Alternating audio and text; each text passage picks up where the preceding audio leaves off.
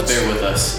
that's what I wanted to start off with today is kind of talking about the purpose of uh, Trash Talk Tuesday. I'm not aware of any podcast that talks about our industry specific, which there's some industries that there's a million about, like the gym industry.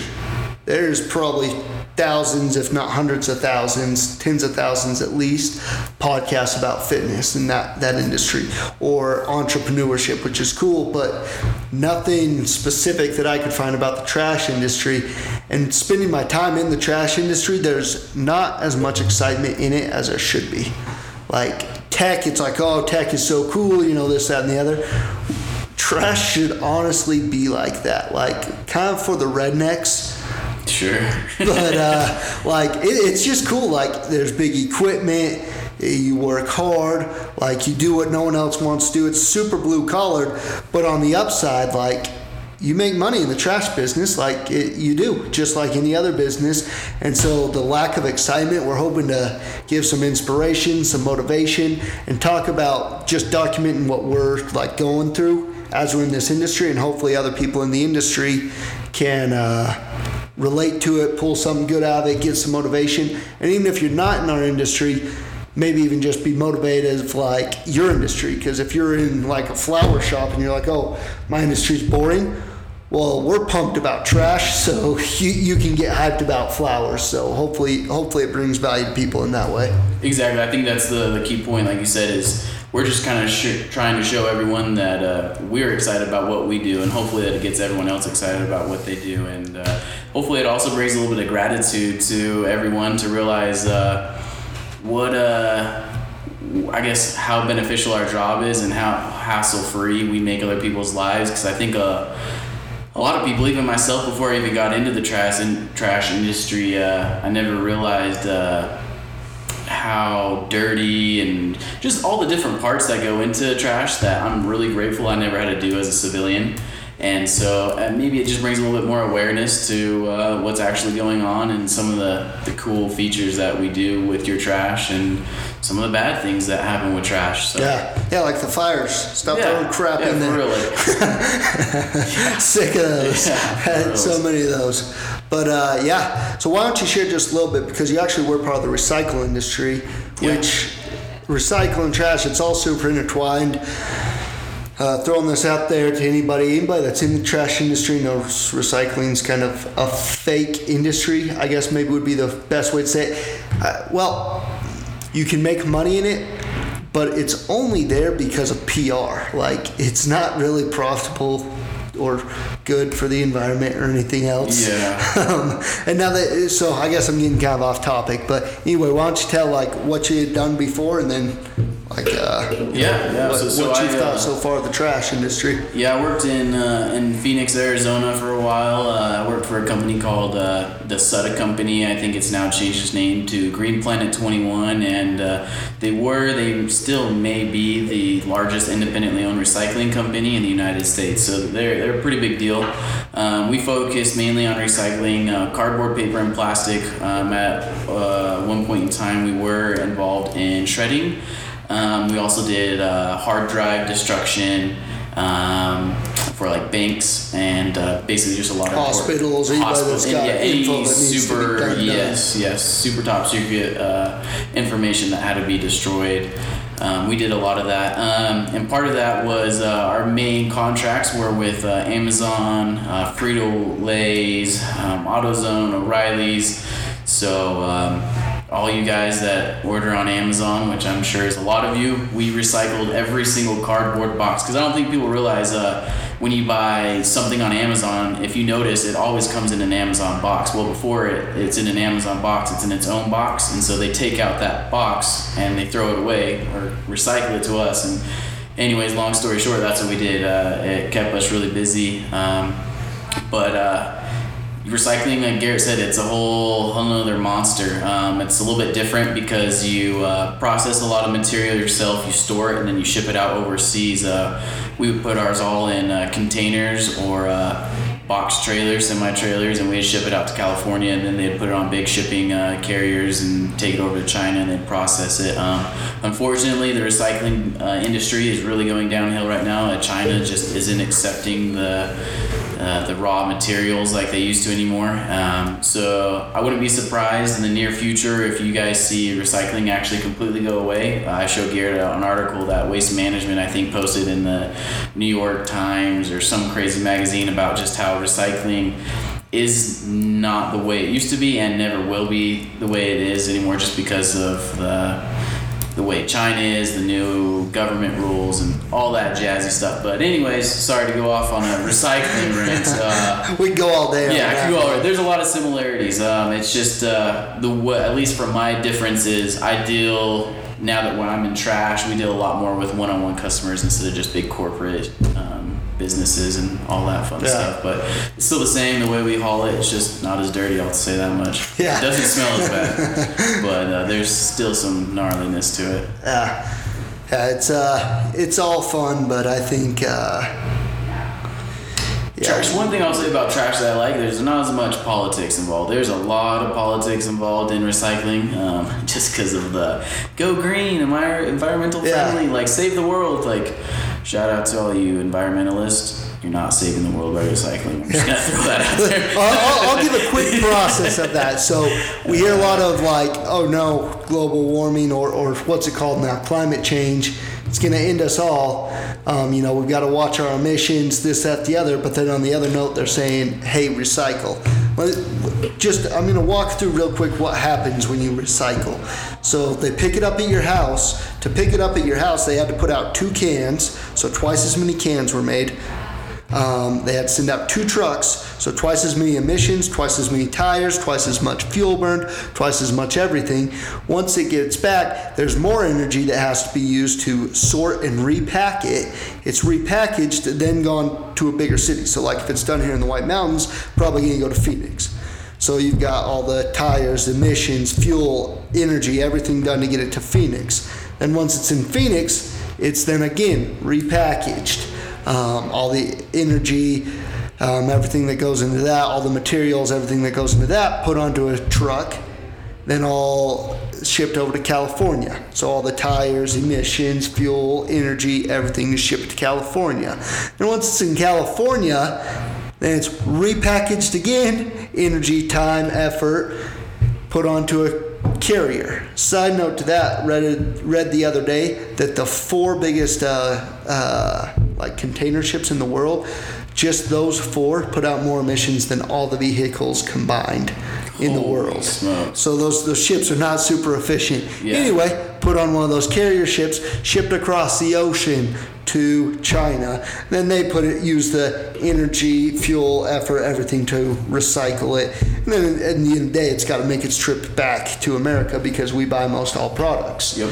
So the net win of recycling is like not even close to a win. It's it's horrible. But hey, it makes you feel green when you're walking from your house to your trash can and you pull out the piece of cardboard and put it in the other bin. So it seems really simple and like you're doing your part on uh, your side, but it's a little bit different. Um, full story. Yeah, and, and even on that note too, like ninety, no, I shouldn't say ninety. There's a majority of the stuff you recycle that isn't recyclable. Like people Yeah. used to think like, oh, I'm gonna recycle all this paper. Well, a lot of times the ink on that paper is never able to be fully Yeah. cleaned off the paper. It ends up being thrown away or Yeah, lost goes- anyways. So. It goes so much deeper, but Yeah. I, you know, not trying to be the anti-recycle podcast, yeah, but I'm not- man, when we open that Pandora's box, it's It- uh, it's a it's a lot more gnarly than what the everyday Joe makes recycling seems. But I do have to say kudos to whoever like ran the marketing machine for recycling Oh, and that guy man, they going because man, you you convinced a nation that that's what they need to be doing. Yeah, So ah, yeah. like, kudos, they sold the crap out of it. Like if I can do that, if I could do that, you know, I'd be really freaking rich. So. yeah. Anyway, so I guess uh, the next thing, if we move off of that, I wanted to kind of introduce everyone to what the podcast is. Maybe we kind of need to introduce ourselves. Get Dallin's take on uh, the trash industry. And then I wanted to talk about a little bit of what we're going through right now. We've spent some time with a DOT investigator. I think we got a lot of valuable information that um, if anyone's in the industry or in the trucking industry at all, they could take uh, some value from it. Uh, so real quick though, let's inter- introduce ourselves. I'll, I'll start off. Um, it's a little far into the podcast, but hey, Yeah. but It's never hopefully, late, right? hopefully you listen this far. So anyway, um, I'm Garrett Larson, uh, CEO of Larson Waste. Um, we decided to start this a couple, uh, not Larson Waste, but this podcast as part of our company. Um, like a couple months ago, we're just getting around because if you're in the industry, you know how busy you are. And uh, I, I'm pumped about the trash industry. And like I said, I feel like most people in the industry aren't sometimes even ashamed. Uh, my favorite thing when I introduce people is they ask, you know, what do I do? And I'm like, oh, I work for Larson Waste. And they're like, oh, okay. And I'm like, yeah, I'm the janitor. it's, it's my favorite way to introduce myself. And, uh, um, but like, I, I, that's just kind of an example. Like, that's usually the reaction. You're like, oh, like you're a trash man. Kind of odd. But like, honestly, it's legit. So, uh, hopefully we can get some people pumped about this and add some value and hopefully like if we can build some people that you know watch us or listen to us eventually they can give us feedback too of stuff when we're like hey how do you guys handle this we can uh, get some feedback so yeah Awesome. if you want to introduce yourself Yeah, quick. um, Dallin Smith. Um, I uh, I come from a trucking background. My uh, grandpa, and my father owned a trucking company. I uh, I then went to school at BYU Idaho, got a finance degree. Um, I worked for a recycling company while I was going to school. That's kind of how I got my foot in the door in this industry. Um, I then went on and uh, started working uh, with a friend of mine in a, a social media marketing company. And uh, that's kind of how uh, me and Garrett started putting our heads together and coming up with all these ideas. And then Garrett finally convinced me to move out here to Snowflake and, and build an empire together and uh, hopefully bring you guys a lot of cool uh, social media, I guess, activities and uh, content, and uh, at the same time educate everyone on what's really going on. And Uh, we're gonna build the crap out of a brand yeah, that's right. We're, we're building a brand, not a not a company. So So anyway, uh, I'll dive in now that we've introduced ourselves to. Because if this is the first time you've listened to Trash Talk Tuesday, like kind of know who we are. Um, kind of what's going on in our world. Uh, I don't want to get too many specifics, but maybe just some of the stuff that we learned um, until it's all over with. I don't want to give too many specifics, but I had the chance to uh, talk with a uh, DOT inspector and uh, there was a few things we were kicking around. We were like, we don't really know where we like fall on this because there's like laws for trucking companies that are going over the road, and then there's all these exceptions um, for companies or people that aren't going so far or working so many miles. Like, for example, we'll take the logbook.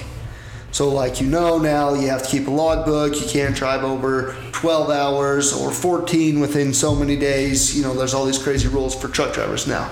Back in the day, like when your grandpa and your dad and my dad were running, I mean, they just slept two hours every couple days and just freaking got it done. that's right. But uh, the law's putting a stop to that now. Anyway, um, I think this is applicable though for the trash companies that they might need to know this because of how hard our drivers work. Lots of times they go over 12 hours, but they're usually not going over 100 miles. So, like, what does that mean? Where's the exception? This, that, and the other. So, talking to this guy yesterday, um, disclaimer like, this is just me re- remembering what this guy said. So, like, I've, I'm obviously not the law, but just Yeah, sharing what yeah. sharing what he Sharing what told you me. remember, yeah. So he was telling me, well, the exception of not having a logbook is under 12 hours or within a 100 mile radius one way. And but the problem is it's 12 hours on the clock. So if we've got a driver that comes in, does his route, it takes him eight hours, and then we're like, "Hey, homie, can you hop in a roll-off truck and do a couple uh, pulls for the roll-off?" And he's like, "Absolutely," because we've got a bunch of hustlers here on our team. He jumps in there, and all of a sudden he's got a 14-hour day for that day because even though he traded trucks, some of that time was downtime. He wasn't behind the wheel for 12 hours straight because the clock says that he was on the clock for 12 hours and he is a driver for us. He needs to have a logbook for that day that breaks it up and says, okay, I was driving for this long, and then I was outside the truck dumping this, that, and the other for these two hours, and then I was in this truck, so my actual driving time was only eight hours of this 14 hour day. He has to have that to be legal, um, if, if that makes sense. Um, which was like super surprising to me because we do that, you know, somewhat often. Like a, a normal route, usually they're not going to be over 12 hours, so you're good. Like take off and no problem. But it also can mean even if he's not driving both of those, say you've got a driver that comes in and is doing some training. So it was a 12 hour route because he was training the guy or something like that. And then he stays on the clock and stays another hour washing his truck. And that puts him to 13 hours. He needs a logbook for that day to stay legal, or else he is considered that he drove over his 12 hours that he drove and wouldn't Wow. be legal. Yeah. So it's nuts, but a lot of the laws with DOT are nuts. Yeah. And like I get it because most truck fatalities are because drivers fall asleep. And like like it's real, like you could kill a family going down the road and, and a driver's just working too hard and falls asleep. So I get why it's there, but it kinda can turn some uh, craziness for uh, you know, when when it's not needed but still has to cover it, I guess is what I'm trying to say. Yeah. So hopefully some someone can take some value out of that because, uh, like I said, I think there's instances where even a trash company where you wouldn't think, oh, I'm over the road, I'd never have to worry about a logbook, this, that, and the other. Well, to CYA, you uh, you may need a logbook for certain drivers on certain days, and you know it's not a huge deal. Just when you know that if that happens, then hey, here's a logbook, fill it out, get it done right, and then you're covered. Then if something ever happens, you know you're not uh not stuck with oh hey your driver was over over the time. Helps helps the driver stay covered too. So Yeah. I think it's good info to know. Like I said, maybe later we'll share some of the other stuff we learned, but we're tightening up our ship here, so thought we'd share that. Yeah, absolutely. So I can't really think of anything else that uh, he mentioned that would bring value or Yeah, maybe maybe uh, another day we could dive in a little Yeah. bit more of like the maintenance programs and things like that. That's true. Even He- if you've got a good maintenance program, we talked about a lot of like the documentation of the maintenance program. Uh, that would make all the difference if you ran into an issue. So maybe another. Right. Yeah, that'd be, that's a whole other podcast. Yeah, another Tuesday we'll talk about that. But uh, yeah, thanks for listening and uh, peace.